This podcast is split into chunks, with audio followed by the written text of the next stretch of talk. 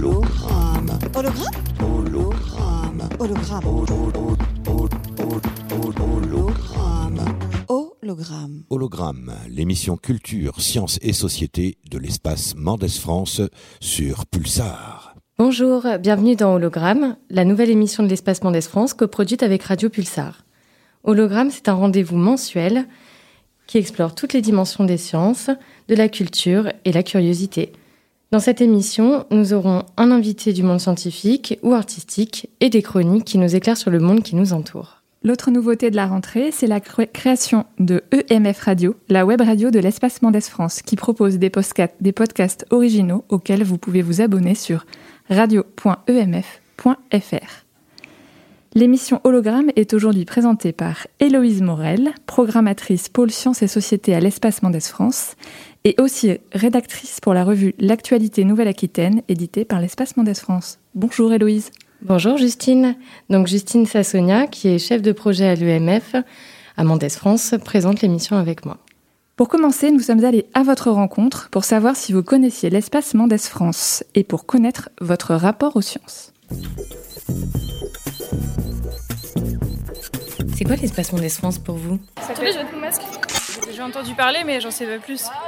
Pour moi, l'espace Mendès France, bah, ça a d'abord été, quand j'étais petite, euh, l'endroit où je pouvais aller voir euh, des, euh, des expériences en vrai. C'était comme Freddie-Jeanne Richard, mais c'était, euh, c'était mieux, parce qu'on pouvait toucher tout. Donc il y a le planétarium. Ça, ça, c'est assez fabuleux d'avoir un planétarium. Pour moi, c'est un endroit où on peut voir euh, plein d'expositions sur plein de sujets. Oui, je le connais, un petit peu. C'est un espace où la, il y a la démocratisation de, de la science, et pour ça, je trouve ça extraordinaire. C'est un lieu où j'ai pu rencontrer euh, Bernard Friot lors d'une conférence qu'il avait faite il y a un an et demi. C'est un univers à découvrir pour les grands et les petits, et qui résonne avec euh, interaction, expérience, science et, et art. C'est un espèce de passage secret où tu rentres d'un côté, ça te fait passer sous la route, et tu ressors de l'autre. Et puis, ce que je retiens aussi, c'est le lieu multiple, avec des concerts euh, assez extraordinaires, même si je n'y suis pas souvent. Je dois dire ici, je dois reconnaître, je dois avouer que le, l'espace Mendès France est mon bouillon de culture favori. C'est là où j'aime venir me ressourcer, c'est là où j'aime venir pas seulement intervenir, mais aussi apprendre, connaître. Quel est votre rapport aux sciences ? J'adore les sciences. La science, ça sert à expliquer les phénomènes qu'on ne comprend pas sinon dans le monde. Mon rapport aux sciences, quotidien. Parce que sinon, on peut nous faire croire n'importe quoi et on y croit. Beaucoup de curiosité. Je trouve ça toujours génial de découvrir qu'il y a des, animi- des animaux qui font des crottes cubiques, par exemple, comme le wombat. Les sciences permettent de répondre à beaucoup de questions, mais à chaque fois qu'on répond à une question, ça en pose dix mille autres, et donc euh, c'est toujours... Euh, Une quête perpétuelle de, de connaissances. Mais du coup, Héloïse, c'est quoi exactement l'espace Mendès France ? Un musée ? Une salle de spectacle ? Une start-up ? euh, Un voyage dans l'espace ? Non, Justine, l'espace Mendès France, c'est un centre de culture scientifique, technique et industrielle. Et donc, nous, on propose des expositions, des animations, des ateliers, et aussi des rencontres et des conférences dans le, le, le champ des sciences et toutes les sciences, des sciences humaines et sociales jusqu'aux sciences fondamentales, appliquées, expérimentales. Et peut-être que vous aurez reconnu pour certains la voix d'Edgar Morin dans cette chronique, qui est le parrain de, de notre centre et qui justement nous a invités à décloisonner un peu entre les différentes disciplines. Et qui parlait du bouillon de culture. Exactement. Et l'espace Mendès France euh, organise donc des actions dans les quatre départements, c'est-à-dire la Vienne, les Deux-Sèvres, Charente et Charente-Maritime. Et donc aujourd'hui, notre invitée de cette émission est Freddie-Jeanne Richard. Donc bonjour Freddie-Jeanne Richard, vous êtes enseignante à l'Université de Poitiers et on sait que vous fréquentez assidûment l'espace Mendès France. Alors pour vous, Mendès France, c'est quoi ? Alors bonjour Justine, bonjour Héloïse. Euh, merci de m'avoir invitée pour cette euh, première euh, émission. Euh, donc c'est avec plaisir que j'ai accepté. Et effectivement, l'espace Mendès France, bah, c'est un lieu qui est très important pour moi. Depuis, j'ai presque envie de dire toujours, mais ça sera un petit peu exagéré, en tout cas depuis que je suis étudiante, euh, les lieux de vulgarisation scientifique, d'échange, comme ça, euh, accessibles à tous, ça a toujours été important pour moi. Alors, depuis que je suis étudiante en tant que participatrice active, mais c'est vrai que j'y allais aussi euh, petite, euh, notamment j'adorais le Palais de la Découverte euh, sur Paris. Et euh, dès que j'ai pu euh, avoir un niveau d'études suffisant, j'ai effectué de nombreuses visites guidées et des conférences, notamment à la, galerie, euh, la Grande Galerie de l'Évolution au Muséum National de l'Histoire Naturelle de Paris. Donc l'espace Mendès France, ben, quand je suis arrivée à Poitiers, c'est un des premiers euh, lieux que j'ai contacté. Euh, j'ai tout de suite écrit en disant, ben voilà, j'arrive, je suis enseignante-chercheur à l'université, euh, est-ce qu'on pourrait essayer de faire des choses ensemble et d'avancer ? C'est un ancrage régional fort qui me semble essentiel, qui est très ouvert sur le territoire et dans lequel j'ai toujours beaucoup de plaisir à aller. Toutes les générations sont les bienvenues, peuvent se retrouver, découvrir, apprendre et ça permet de susciter des nouveaux intérêts. Donc pour moi, c'est un lieu précis, pré- privilégié, très important et il n'y a pas tant d'endroits que ça qui permettent de, de faire ça. Je rajouterais aussi en tant que scientifique, c'est un lieu qui permet de se construire grâce aux autres et avec des bases solides. Et peut-être euh, parmi euh, vos meilleurs souvenirs euh, comme ça de, de, de, d'interaction euh, dans des lieux de culture scientifique, de, d'événements, peut-être d'expositions.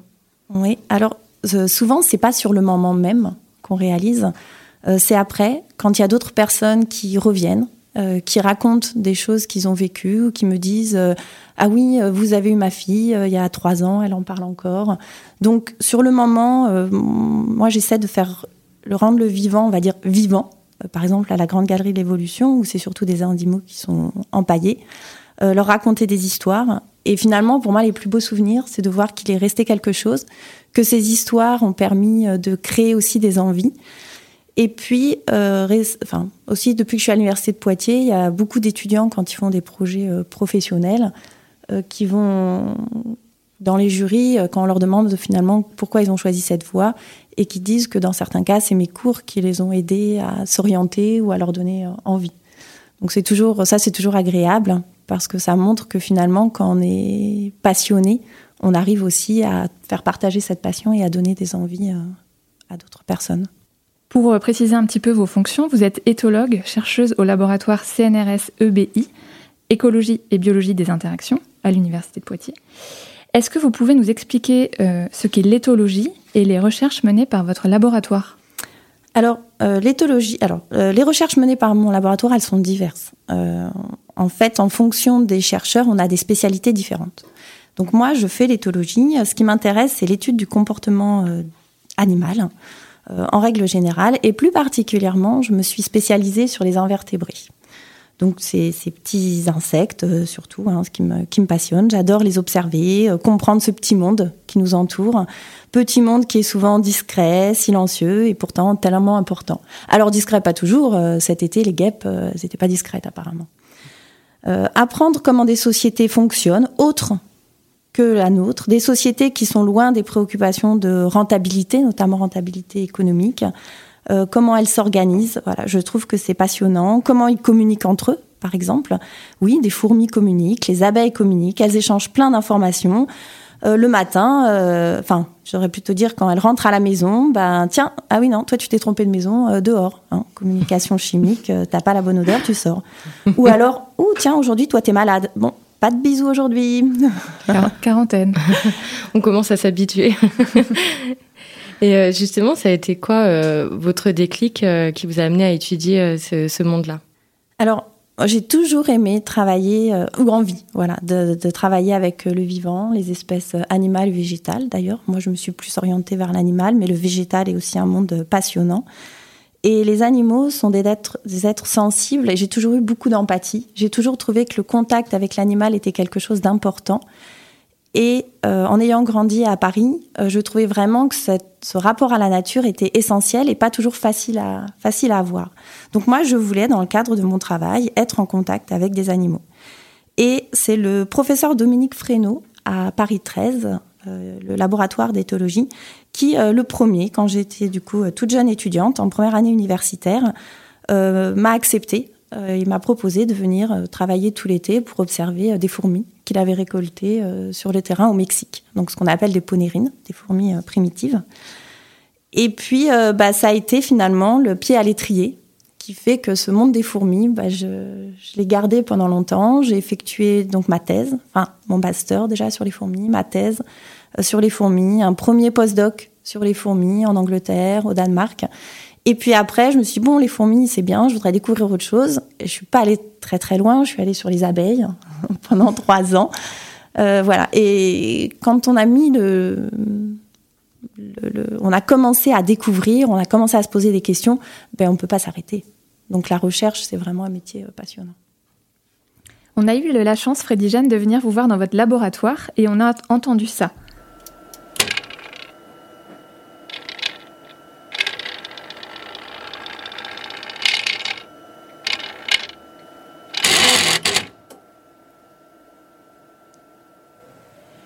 Est-ce que vous pouvez nous expliquer ce que c'est et euh, éventuellement à quoi ça sert ? Alors c'est un bruit qui serait surtout très familier pour des chimistes. Euh, donc c'est une chromatographie en phase gazeuse euh, et ça me permet, quand je l'utilise, de voir les odeurs. Les voir, parce qu'en fait quand je vais avoir un, donc un, un insecte, alors malheureusement je vais devoir le sacrifier, donc je le fais vraiment avec parcimonie. Je vais extraire l'odeur de cet insecte dans des solvants, ou d'une glande, ou d'une phéromone, dans un solvant. Puis, euh, je vais l'injecter dans cette machine et, euh, à l'aide d'un gradient de température, euh, elle va sortir à la fin d'une colonne qui fait quasiment trente mètres. Et quand elle sort, elle est détectée. Et sur mon écran d'ordinateur, eh bien, je vais voir des pics qui vont sortir et qui vont me permettre de visualiser un profil d'odeur. Odeurs que nous, nous ne percevons pas du tout, qui ne sont pas du tout dans notre... Enfin, euh, pour la majorité d'entre elles, dans notre champ sensoriel, mais qui, du coup, grâce à cet outil, prennent une réalité, un sens, et que je vais pouvoir euh, analyser, regarder leurs effets et m'y intéresser. Est-ce que vous pouvez nous dire, justement, quels éléments vous recherchez, euh, Freddie-Jeanne Richard, quand vous faites euh, cette euh, chromatographie des odeurs ? Alors, je cherche à caractériser, par exemple, est-ce qu'il y a une signature euh, chimique ? Est-ce qu'il y a des composés qui vont avoir un rôle qui est plus important euh, qu'un autre, par exemple ?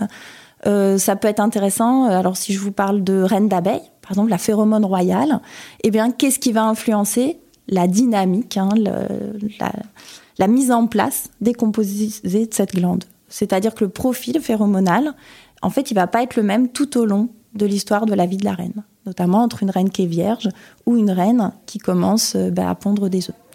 Euh, ça peut être vrai donc, pour différentes glandes. Et puis, euh, par exemple, une ouvrière, en fait, en fonction de, des fois, son âge, ou par exemple, euh, si elle est malade ou pas, eh bien, euh, j'ai pu mettre en évidence que le profil d'odeur des individus changeait. Ce qui explique d'ailleurs qu'on arrête de faire des bisous. Tu sens pas comme d'habitude, elles se méfient et euh, elles prennent leur distance. Donc, ce sont des modes de communication entre les... entre les êtres. Tout à fait. Alors, justement, comme moi, je m'intéresse au comportement des invertébrés, il y a l'aspect, ce qu'on observe, ce qu'on voit, mais euh, ce comportement est lié aussi à la communication entre eux et cette communication chimique. Si je veux voir si mes modifications de comportement sont liées à une modification d'odeur ou à d'autres paramètres, c'est grâce à cette chromatographie en phase gazeuse que je vais pouvoir voir si j'ai des corrélations ou pas et voir aller un petit peu plus loin que ces corrélations. Et donc, pour revenir sur un peu la thématique et le lien entre science et société, puisque c'est l'objet de l'émission Hologramme sur Radio Pulsar, est-ce que vous pouvez vous, nous dire, puisque vous êtes, euh, vous êtes à la fois donc, euh, chercheuse et représentante, enfin ambassadrice de la Fête de la Science pour cette édition, un peu quel est euh, le lien pour vous euh, entre euh, les chercheurs et les habitants du territoire ? Alors, euh, oui. Vous imaginez bien, dans le sens où sortir de son laboratoire euh, pour aller vers le public, c'est s'exposer à la critique, la contestation, c'est pas toujours facile, et surtout ça prend du temps, énormément de temps, et en tant que chercheur, on nous demande de plus en plus de choses. Donc il euh, y a aussi des choix, des sensibilisations, des, pardon, des sensibilités de, de chacun, donc c'est pas, c'est pas toujours évident. Euh, sur le plan personnel, ben, moi j'avoue que j'aime bien discuter, échanger, partager. Et surtout, bah, essayer de sensibiliser un large public à des enjeux de préservation de la biodiversité.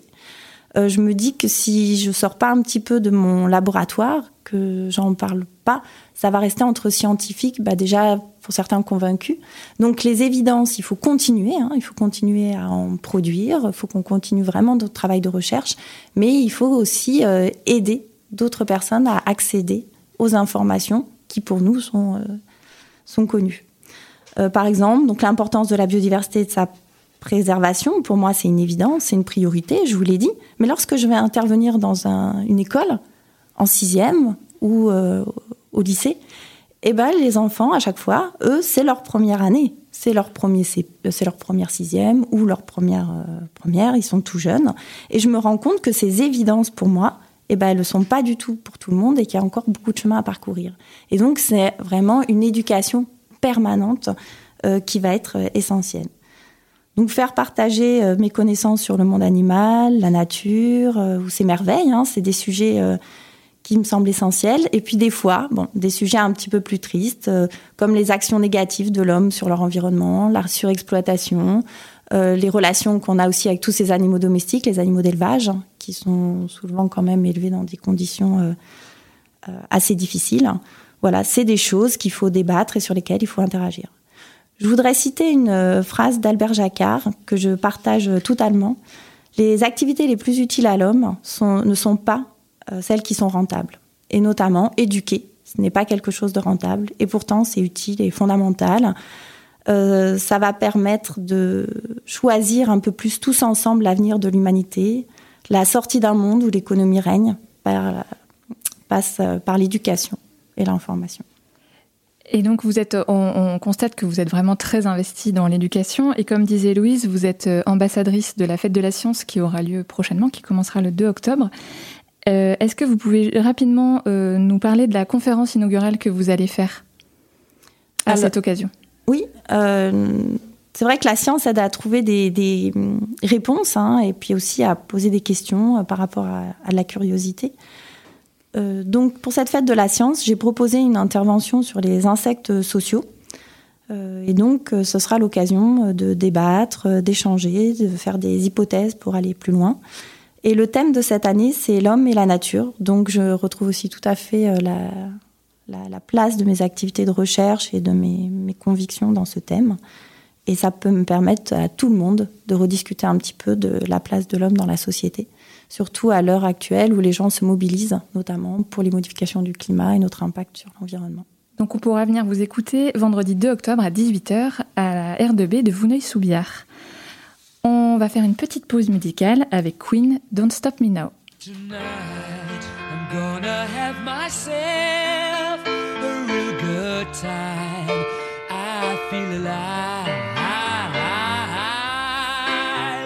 And the world, I'm turning inside out. Yeah. I'm floating around in ecstasy. So don't stop.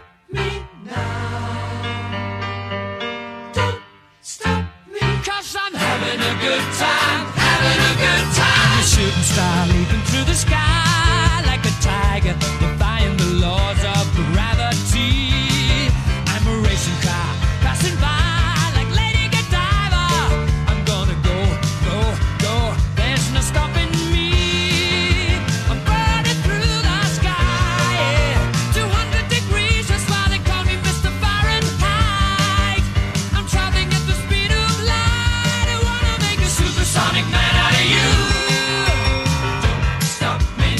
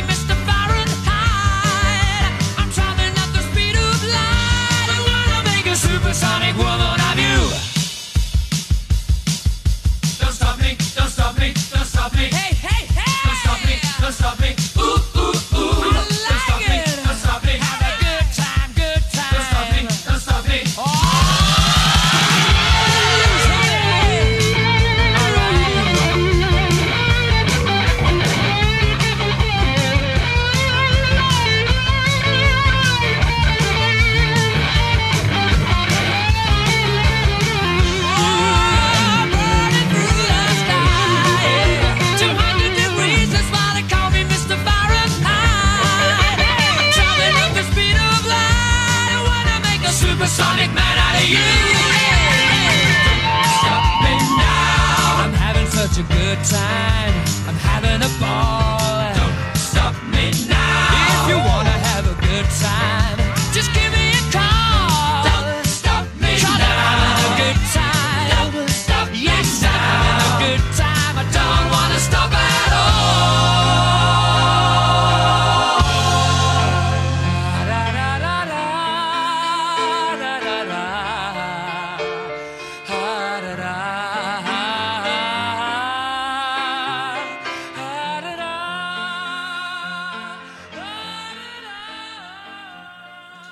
Vous êtes dans l'émission Hologramme, l'émission de l'Espace Mendès France avec Radio Pulsar.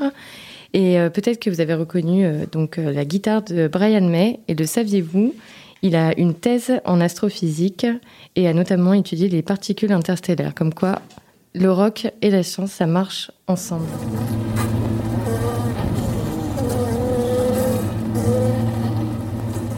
Freddie-Jeanne, c'est un bruit que vous connaissez bien et que les auditeurs auront certainement reconnu. Est-ce que vous pouvez nous en dire un peu plus sur ces insectes pollinisateurs que sont les abeilles ? Oui, effectivement. Euh, c'est un insecte qui, bien que piqueur, euh, ça c'est important de le rappeler, a réussi à s'attirer la sympathie de l'homme, euh, notamment, je pense, grâce à sa production de miel et à son rôle très important en tant que pollinisateur. Les insectes sont menacés hein, depuis euh, plusieurs années. Et euh, la perte d'espèces va être un enjeu important, mais pas que la perte d'espèces en termes d'individus, également euh, d'abondance. Euh, donc euh, ce qui est assez alarmant par rapport à cette perte d'insectes, c'est qu'il y a une étude qui est sortie il n'y a pas très longtemps en Allemagne, où ils ont comparé euh, l'évolution un petit peu de la, l'abondance d'un grand nombre d'insectes euh, dans des zones protégées. Et ils se sont rendus compte qu'il y avait quand même une chute très importante. Donc même ces lieux où on considère que notre impact va être réduit, minimisé, qui vont pouvoir être des réservoirs de biodiversité, et ben finalement, ils sont quand même atteints. Après, les abeilles, moi, je pourrais vous en parler pendant des heures et des heures. Là, on, il faudrait on, on préciser aimerait. Votre question. Non, mais on, on, on est un peu fasciné par ces abeilles qui, euh, qui vivent en, en collectivité, qui construisent des, des, des ouvrages... Euh, impressionnants, qui produisent du miel. On est assez fascinés par tout ça. Est-ce que, est-ce que ces insectes ont des particularités qui font qu'elles fonctionnent aussi bien ensemble ? Alors, c'est des espèces qu'on considère comme eusociales, donc qui ont un niveau d'organisation qui est considéré comme le plus complexe que l'on connaisse. Euh, les abeilles, les fourmis aussi, euh, les guêpes, euh, le frelon, frelon européen, frelon asiatique. Et ce qui se passe, c'est quand euh, bah, ils sont présents, comme ils vivent dans des colonies avec un grand nombre d'individus, eh ben, on les voit. Donc ils sont beaucoup plus visibles. Vous avez un nid de guêpe à côté de chez vous, un nid de frelon. Bah, très vite, il va y avoir un grand nombre d'individus. Et donc vous les voyez beaucoup plus que les autres espèces. Alors en plus, il s'avère que bah, ceux que je vous ai cités, abeilles, guêpes, frelons, euh, ils piquent, ils ont un venin. Euh, les guêpes, on s'en méfie plus euh, que des abeilles, hein, mais ils ont tous un rôle qui est essentiel. Et ce succès, en termes de nombre d'individus, on l'attribue notamment eh ben, à leur mode de vie, à la façon dont ils sont ensemble, le fait qu'ils aient un lieu commun, euh, le fait que vous ayez un, y ait un individu qui soit spécialisé dans la reproduction avec les autres qui aident, euh, le fait que justement euh, ceux qui aident eh bien, vont aussi avoir une division des rôles. Alors un petit mot, euh, que dans notre jargon, nous on parle de polyéthisme, c'est la même chose que la division du, la division du travail, où chacun va avoir un rôle qui va aussi évoluer au cours de sa vie et qui va être au bénéfice de la société et notamment bah, de la reproduction de nouveaux individus. Et justement, il y a un individu que vous avez cité et qui a assez mauvaise presse, c'est le frelon asiatique. Alors qu'est-ce qu'on peut dire peut-être rapidement sur cette, cette espèce par rapport aux abeilles, au fonctionnement ? Alors c'est que le frelon asiatique, bah, il va bien lui, euh, contrairement euh, à nos espèces locales et nos espèces euh, sauvages. Euh, il se développe et il arrive dans un territoire où il a finalement très peu de prédateurs. Euh, c'est un préda- lui, par contre, c'est un prédateur plutôt généraliste, donc il va consommer énormément de choses, aussi bien d'autres espèces d'insectes que euh, dans les vergers, euh, des fruits, euh, des, des ressources sucrées. Donc lui se développe euh, énormément avec un, épa- un impact économique très négatif, euh, évidemment, sur les, les productions.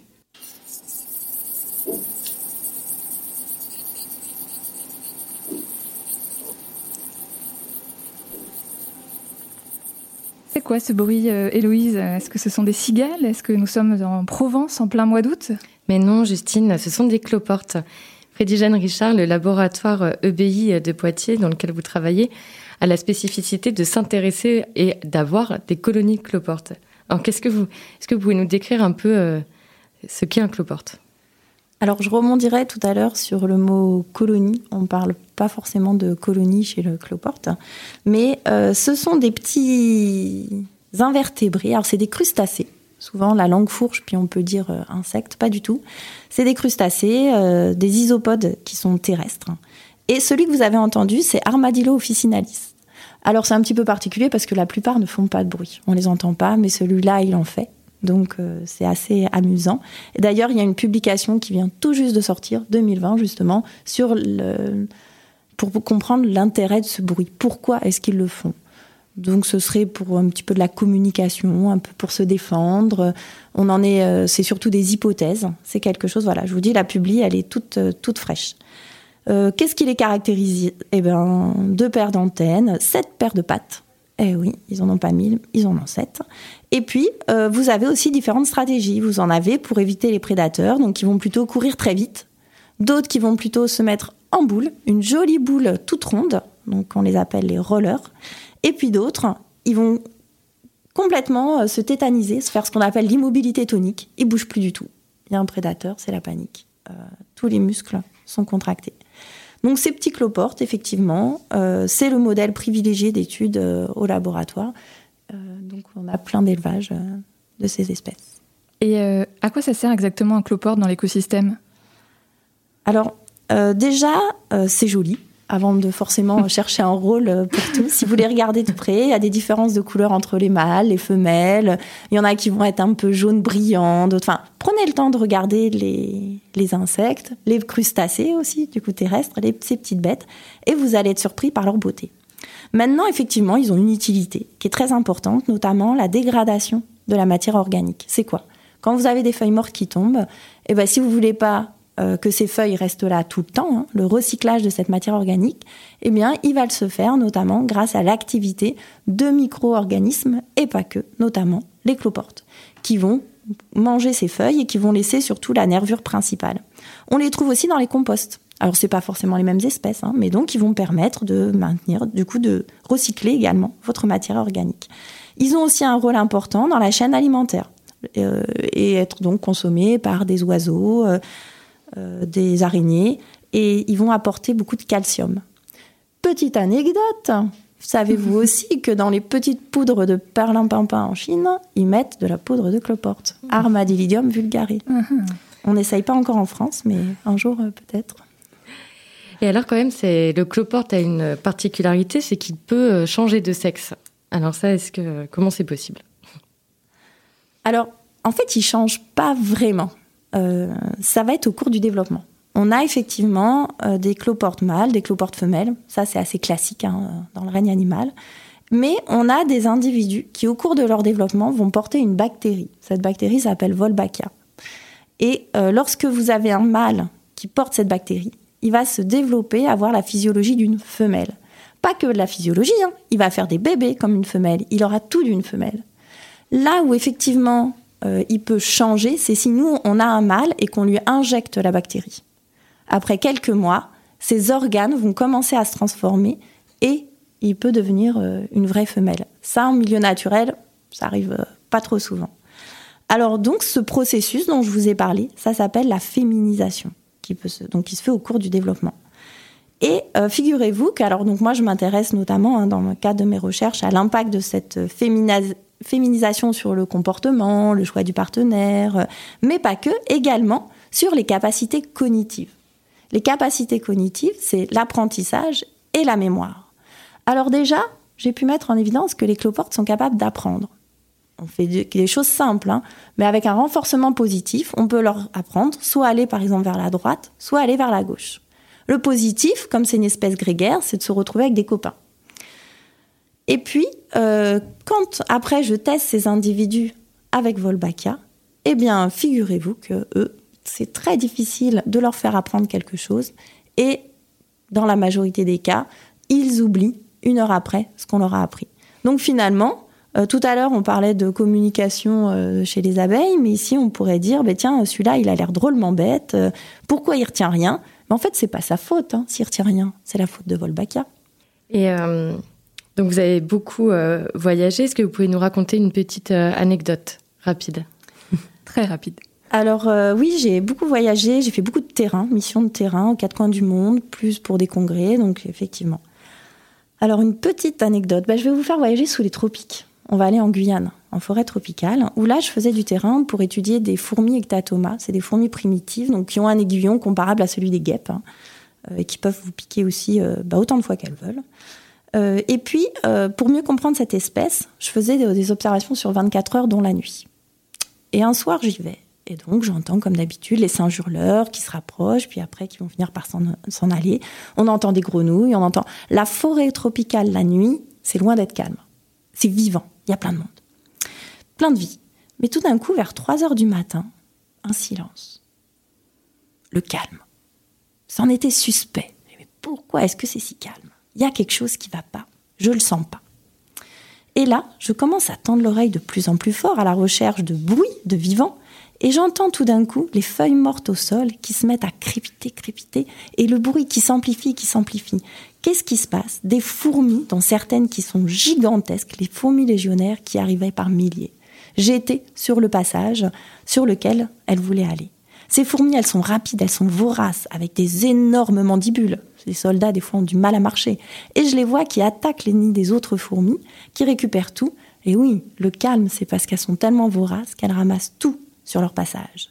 Il me faudra que j'attende trois quatre jours que toute la colonie passe. Et moi, j'ai plus qu'à trouver un autre site d'étude, hein, puisque ma colonie s'est fait attaquer.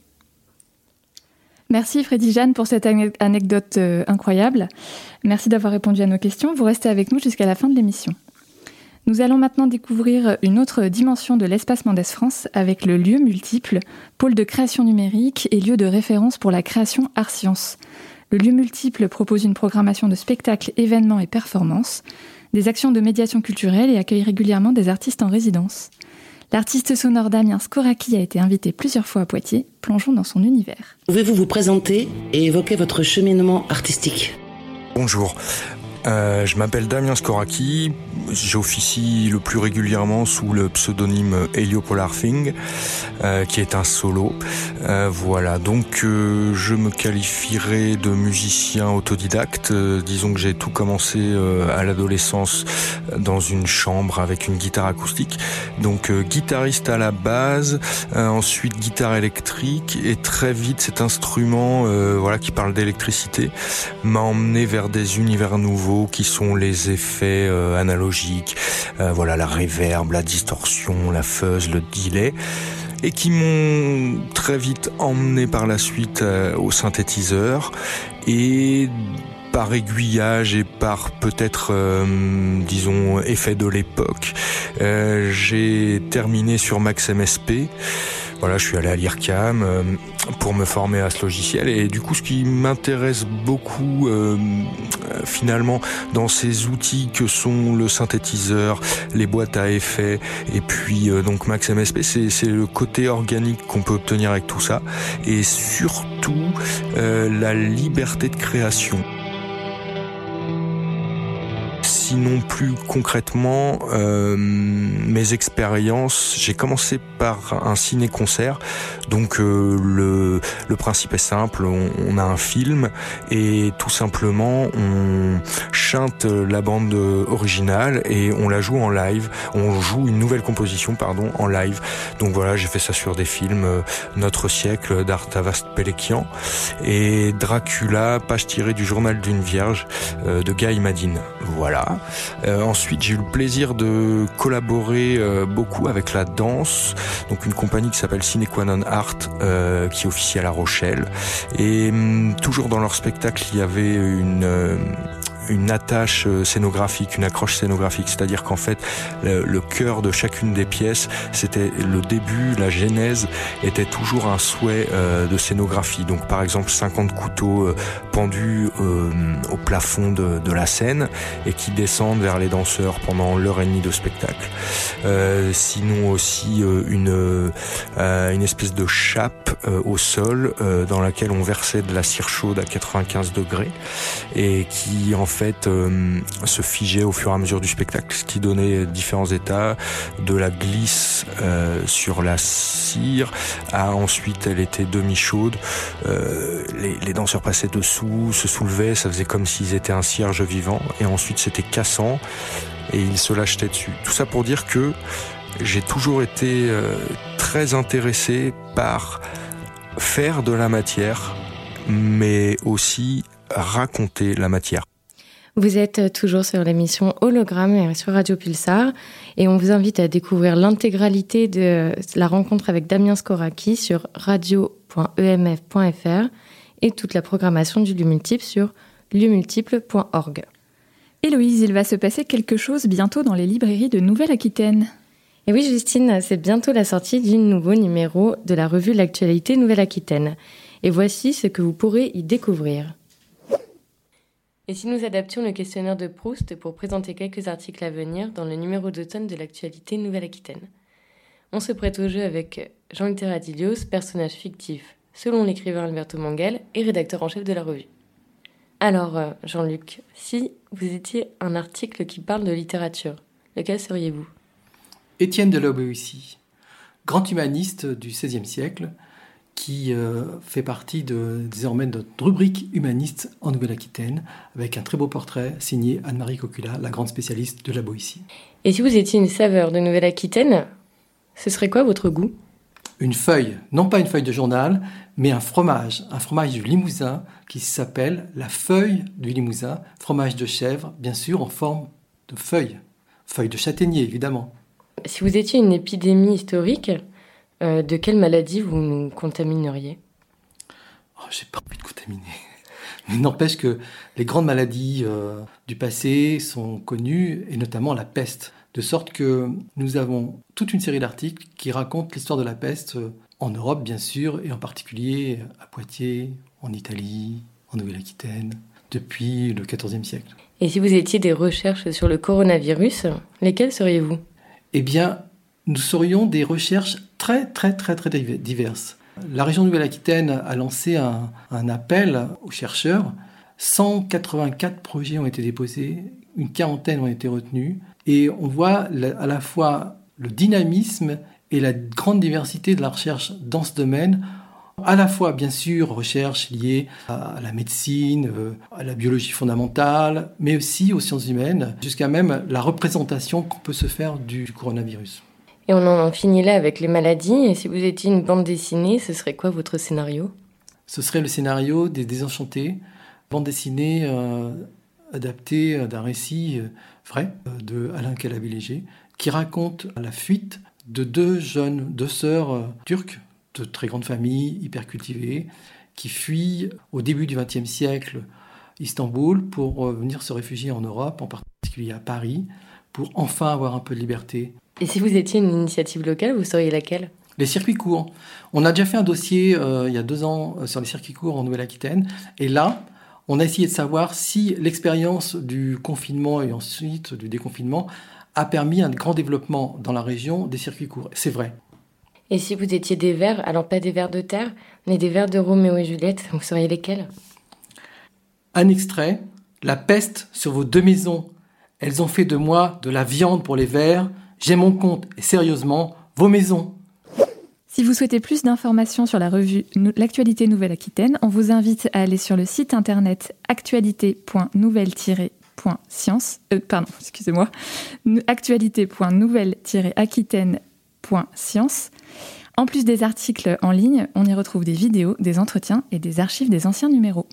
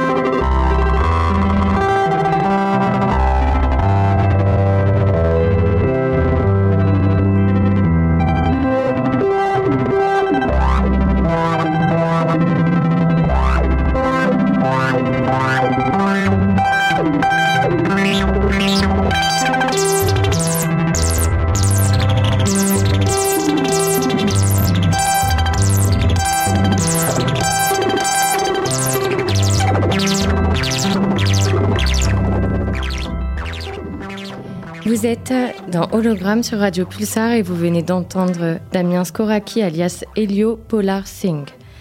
Et nous, Thierry Pasquet nous a rejoint en studio. Thierry, tu es responsable du service communication à l'Espace Mendès France et tu nous as préparé une petite chronique sur les fake news, ces fausses informations qui se propagent comme une traînée de poudre. Oui, bonjour. Euh, je ne sais pas s'il est question de fake news dans cette chronique, nous verrons tout à l'heure. Euh, je fais un détour par la citation définitive de celle qui clôt le débat et la réflexion en prétendant l'ouvrir et utilement t'affuble de culture. Si tu cites un tel, c'est bien que tu l'as lu. Lao Tzu, né il y a plus de deux mille cinq cents ans en Chine, fait souvent l'affaire. Tu es le maître des paroles que tu n'as pas prononcées. Tu es l'esclave de celles que tu laisses échapper. J'arrête là peut-être. Mais non, mais non, non, non pas du tout. Continue Thierry. Celle-ci vient de Dico Citation, partenaire du journal Le Monde. Le grand Internet nous en fournit à l'appel de ces citations. Attention, je ne parle pas ici de la citation scientifique, indispensable aux chercheurs.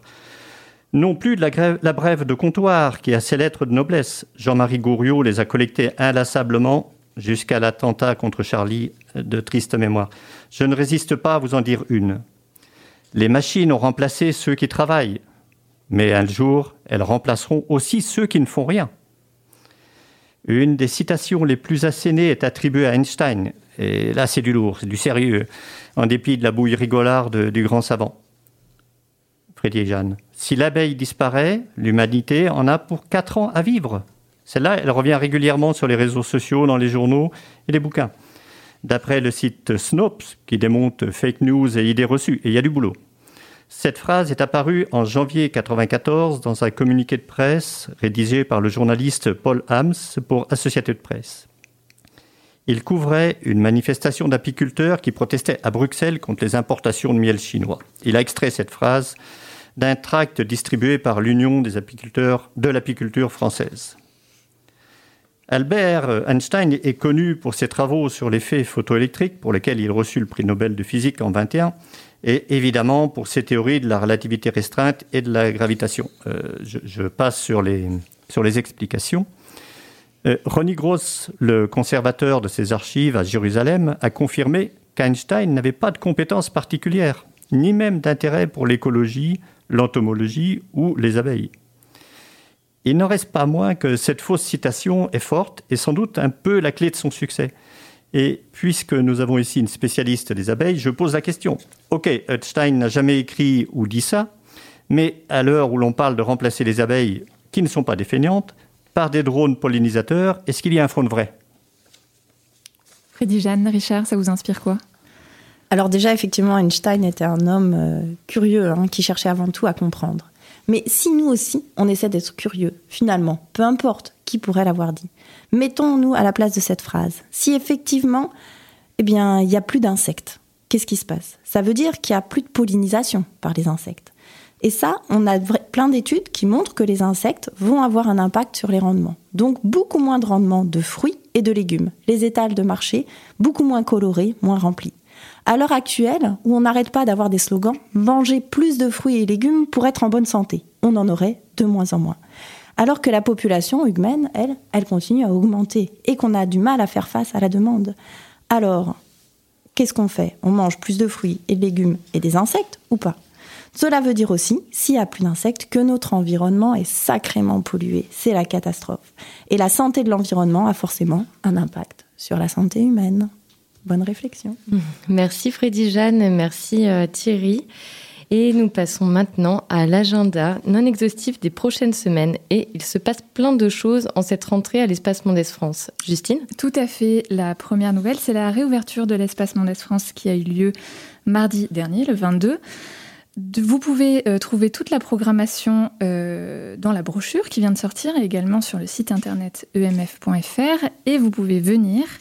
Euh, moyennant réservation en ligne, voir des expositions, participer à des ateliers, euh, assister à des séances de planétarium, voir des conférences, des spectacles aux lieux multiples. Bref, il y a plein de choses euh, jusqu'en janvier pour l'instant. Euh, ensuite, ce sera, on verra plus tard.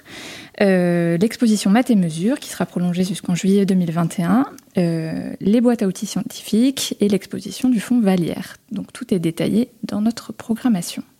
Il y a évidemment, nous en avons déjà parlé avec notre invitée Freddie-Jeanne Richard, la fête de la science du deux au onze octobre.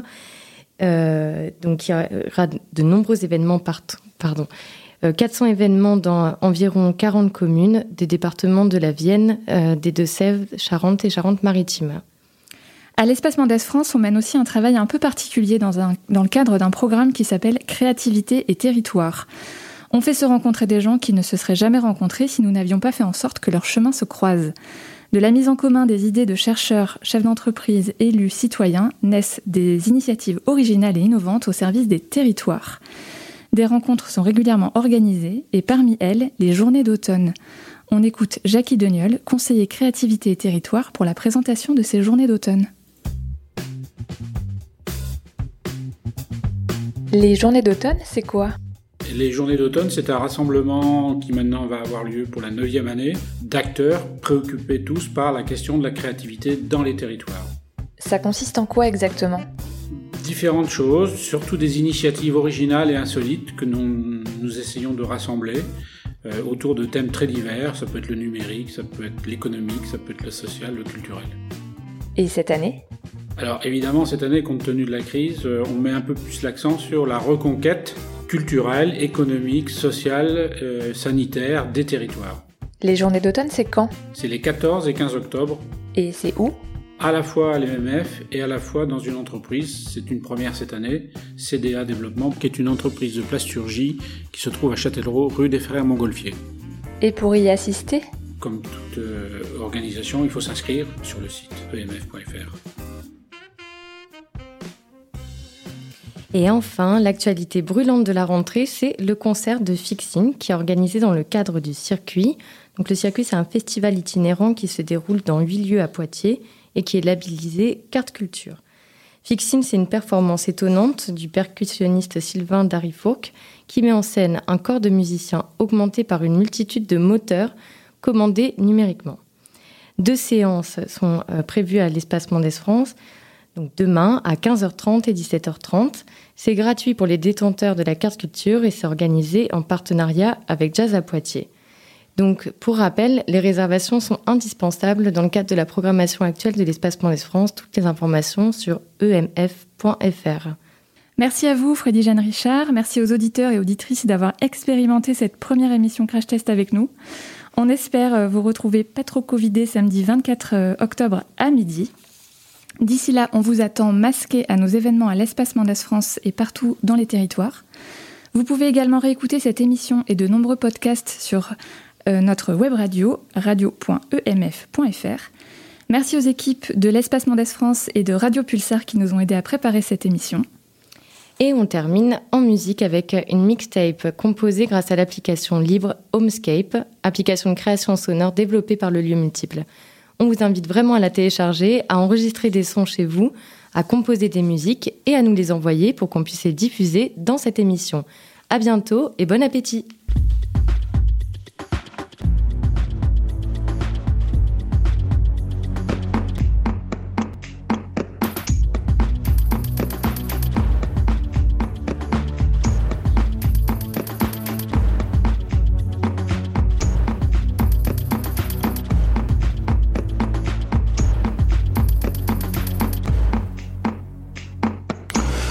Nous sommes dans le désert, mais nous sommes tombés en panne. Il n'y a plus, il n'y a plus de moteur sur nos camions. Nous sommes, nous sommes perdus.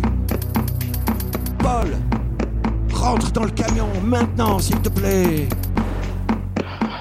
Non, je vais chercher du bois à cheval sur mon varan.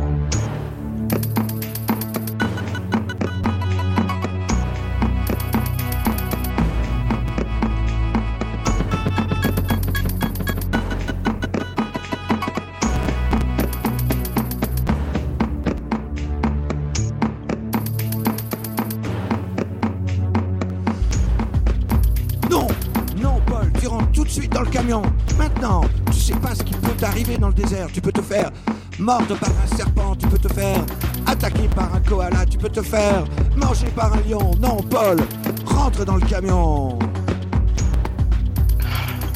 Je les mangerai.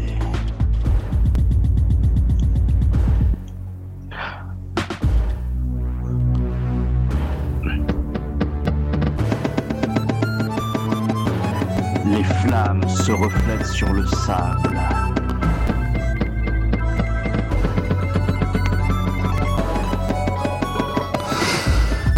Rentre dans le camion, Paul.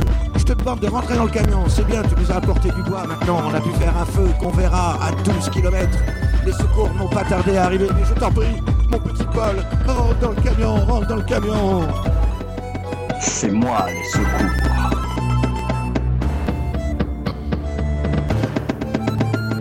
Lost, lost. Lost. Obscurité. Lost in the desert. Ah, mais que vois-je au loin? Je vois au loin des phares. Des phares de voiture, serait-ce pour nous? Serait-ce pour venir nous sauver? Ah, oui, ce sont, ce sont des scientifiques.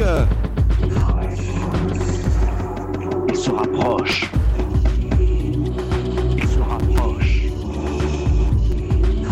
Approche. Désert aride. Reflet d'or sur le sable. Obscurité. Obscurité.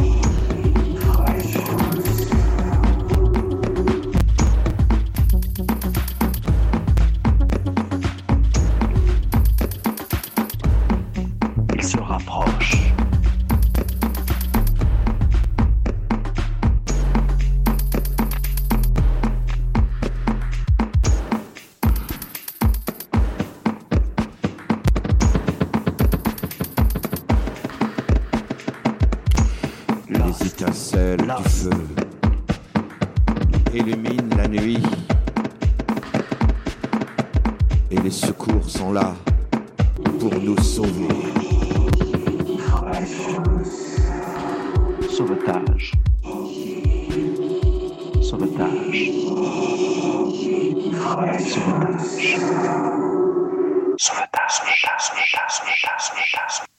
Ce morceau s'intitulait « Lost in the Desert », interprété par Augustin Traquenard et Paul Boudot.